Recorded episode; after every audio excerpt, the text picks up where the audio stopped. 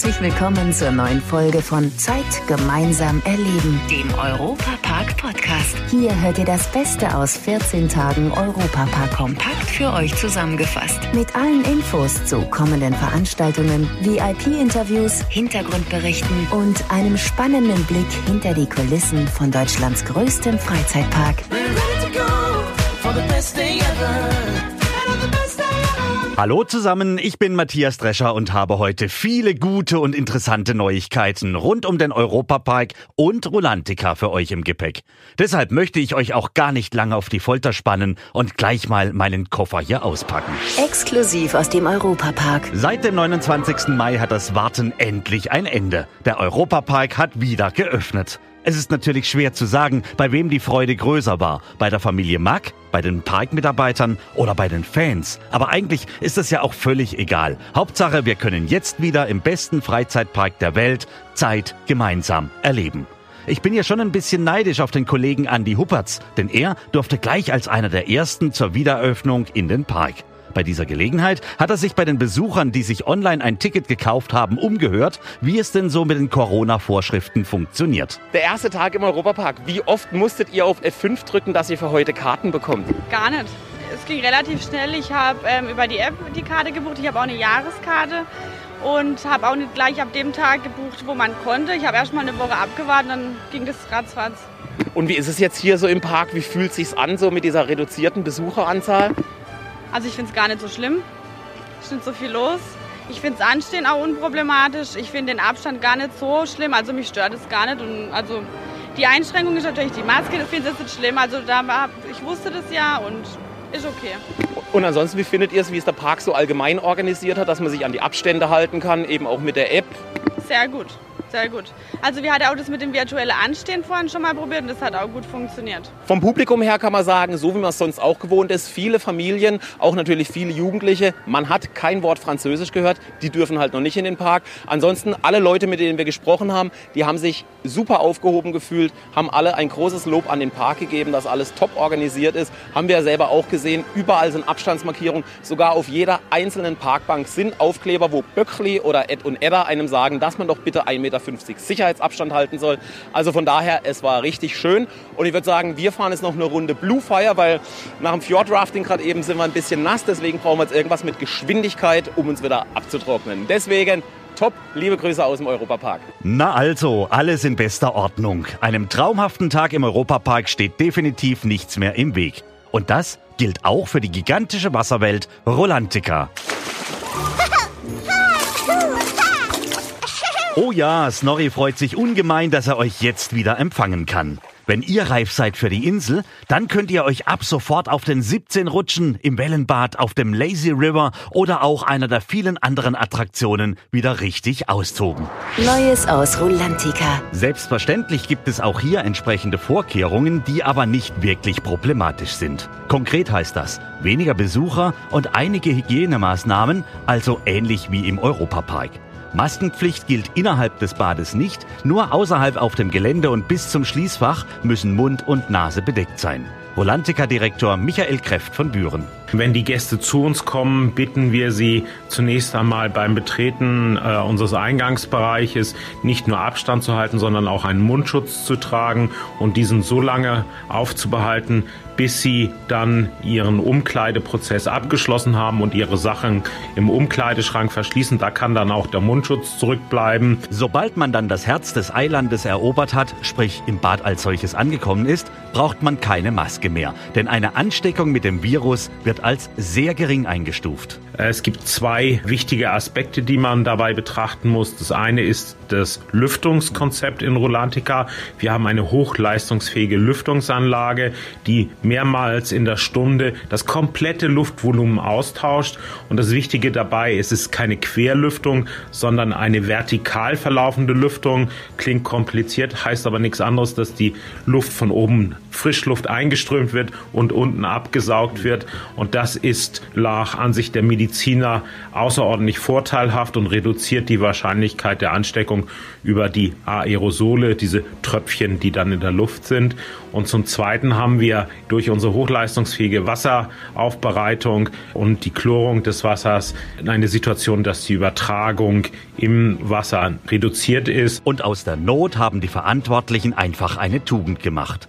Die Corona-Zwangspause hat das Team der Wasserwelt genutzt, um Rolantica bestens auf den Sommer vorzubereiten. Wir haben den Außenbereich weiter verbessert und ein bisschen ausgebaut, zusätzliche Strandkörbe dort jetzt installiert, zusätzliche gastronomische Angebote dort aufgebaut und ich glaube, das Besondere in diesen Tagen ist, dass die Gäste sich nicht nur auf das, was sie schon kennen, in Rolantica freuen können, sondern auch einen attraktiven Außenbereich, bei dem man dann auch bei schönem Wetter Rolantica genießen kann. Zu Beginn des Sommers wartet also Rolantica mit einem erweiterten Außenbereich von insgesamt über 11.000 Quadratmetern auf euch, in dem es sich nach einem ausgiebigen Rutschenabenteuer entspannt in der badischen Sonne relaxen lässt. Wer das Rolantica-Maskottchen Snorri also besuchen möchte, ist herzlich willkommen. Ticket einfach online unter rolantica.de buchen und schon kann's losgehen.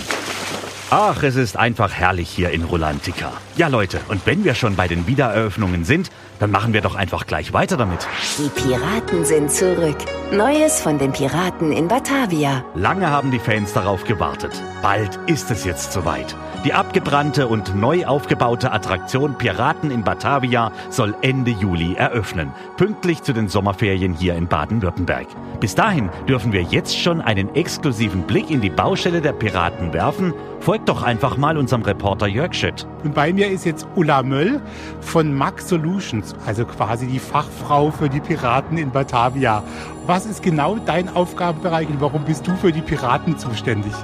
Also warum ich jetzt äh, speziell für die Piraten hier rangeholt wurde, ist mir auch noch ein Rätsel. Ich hoffe, ich sehe nicht den sehe sehe den nicht besonders ähnlich oder so. Meine Aufgabe bei den Piraten ist als Showproducer, mehr oder weniger als Projektmanager, sicherzustellen, dass eben alle verschiedenen Gewerke ineinander fließen. Und vor allen Dingen ist bei mir der Fokus auf die Audio, Licht, Animatronics, ähm, die ganze Show, das ganze Drama, eigentlich das, was die Halle mit Leben fühlt, dass das alles schön ist und Spaß macht Gibt es denn Dinge, von denen man sagt, das war einem ganz wichtig, die möchte man so ein bisschen mitnehmen von den alten Piraten in Batavia? Und gibt es dann eben auch gleichzeitig Dinge, die ganz, ganz, ganz komplett neu und anders sind? Also was ja die Piratenfahrt ausgemacht hat, war, dass es eigentlich ein Sammelsurium an verschiedenen Szenen und Emotionen und Stories gab. Man konnte da 20 Mal durchfahren und man hat immer wieder was Neues entdeckt und weiß auch von vielen Mitarbeitern, die es geliebt haben, dort ihre Mittagspause drin zu verbringen, weil es einfach so schön war. Und ich denke mir, in der heutigen Zeit, wo alles so schnell geht und hektisch und höher, schneller, weiter, ist, glaube ich, gerade sowas, so eine plätschernde Fahrt in einem gemütlichen Fahrgeschäft auch was ganz Schönes. Das wollen wir natürlich behalten. Also es werden ganz viele kleine Nebenszenen geben, aber was wir diesmal eben haben im Vergleich zu dem alten Fahrgeschäft ist, wir haben einen roten Faden. Das heißt, wir erzählen eine Geschichte, das sogenannte Storytelling, aber wer sich jetzt nicht für die Geschichte interessiert und wer einfach nur entspannt da sitzen will und sich verschiedene Szenen anschauen will, der kann das weiterhin gerne tun. Wir haben einige Szenen aus dem früheren Fahrgeschäft übernommen, weil wir einfach wissen, das sind Lieblingsszenen von Leuten. Andere Szenen sind komplett neu, wo wir uns was Tolles überlegt haben oder lustig drauf waren und uns neue Gags überlebt haben. Gab es sowas wie so einen roten Faden, als das losging zum Beispiel? Was passiert denn dann als erstes? Also los geht's mit einem Design. Das ist das aller, allererste und das ist auch das Wichtigste.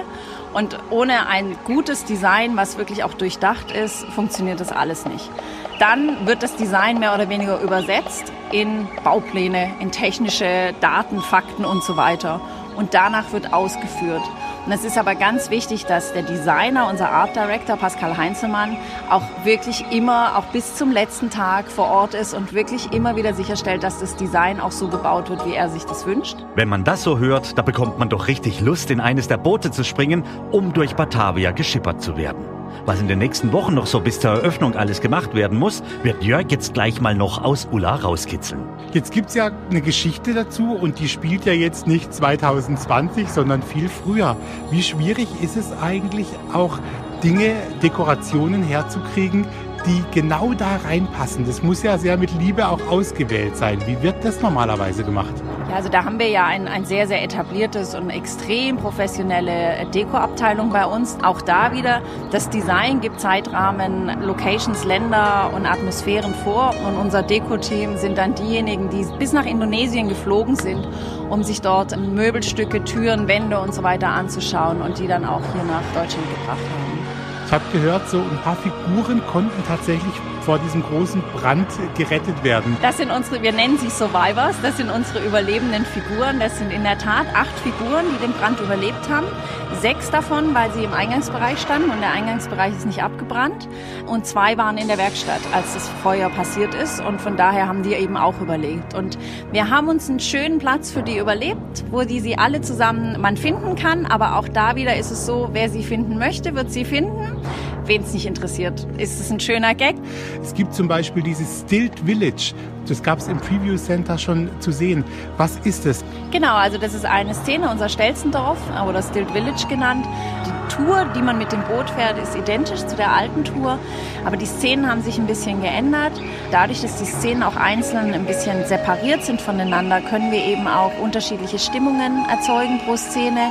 Man hat auch nicht mehr die Vermischung von 300 Wortfetzen, die durch die Halle gehen, sondern dadurch, dass wir jetzt auch wirklich separate Szenen haben, ist es uns einfach auch leichter gefallen, eine Geschichte zu erzählen. Die Fassaden in Holland sind ja auch schon alle fertig. Man sieht es schon. Es wird auch das Bamboo Bay wieder geben, das Restaurant am Ende. Da fahren die Boote dann auch wieder vorbei. Was passiert denn jetzt gerade im Moment und auch vielleicht in den kommenden Tagen und Wochen? Also wir sind, was die Szenen betrifft, in den letzten Zügen. Also wir sind schon relativ weit. Wir fangen jetzt eigentlich schon an mit unserem Großputz, der wahrscheinlich einige Wochen noch dauert, aber die großen Dreckarbeiten sind vorbei. Das heißt, putzen, putzen, putzen, putzen die nächsten Wochen. Und wir werden die Deko einbringen. Und dann kommt ein ganz, ganz großer Teil, der nochmal ganz viel Energie und Zeit benötigt. Das ist die Installation der ganzen Lichter, der ganzen Showtechnik. Die Animatronics müssen programmiert werden, dass eben dieses ganze, ganze Farbenspiel, die ganze Geschichte ineinander greift. Und wir müssen natürlich auch noch Wasser reinlassen, weil noch steht alles noch im Trocknen, Gott sei Dank. Viel Erfolg weiterhin, viel Freude und die Fans dürfen sich freuen auf den Sommer. Dann kommen die Piraten wieder zurück. Eine Kindheitserinnerung lebt wieder auf. Ab Ende Juli können wir endlich wieder unsere Lieblinge, die Piraten in Batavia, im beliebtesten Freizeitpark Deutschlands besuchen. Europapark von A bis Z. Nach all den vielen Neuigkeiten ist mir jetzt richtig heiß geworden. Deshalb ist die neue Attraktion, die mit dem Saisonstart des Europapark in Rust Premiere feierte, genau das Richtige für mich und alle Eisfans. Im Magnum Pleasure Store können sich Besucher ab sofort ihr eigenes Magnum kreieren. Damit hat Rust den ersten und einzigen dauerhaft betriebenen Magnum Pleasure Store in ganz Deutschland. Dort könnt ihr also jetzt euer Magnum Eis ganz individuell gestalten.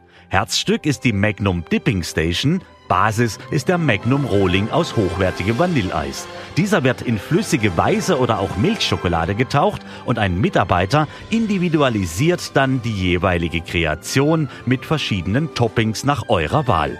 Von Kornblumen über Baiser-Tropfen bis hin zu Himbeercrunch oder auch Popping Candy gibt es die interessantesten Möglichkeiten. Mir läuft jetzt so dermaßen das Wasser im Mund zusammen, dass ich mich gleich mal bei euch verabschiede, bevor zu viel Flüssigkeit einen Schaden an eurem Mobilgerät verursacht. Leider sind wir schon am Ende der heutigen Folge angekommen. Die nächste Folge gibt's am Samstag in zwei Wochen. Aktuelle Infos, Hintergrundberichte gibt es beim Europapark Radio auf radio.europapark.de und alle 14 Tage samstags auf Schwarzwaldradio ab 9 Uhr bundesweit auf DAB Plus per Web und auf der App. Vielen Dank fürs Zuhören und bis zum nächsten Mal bei Zeit gemeinsam erleben, dem Europapark Podcast.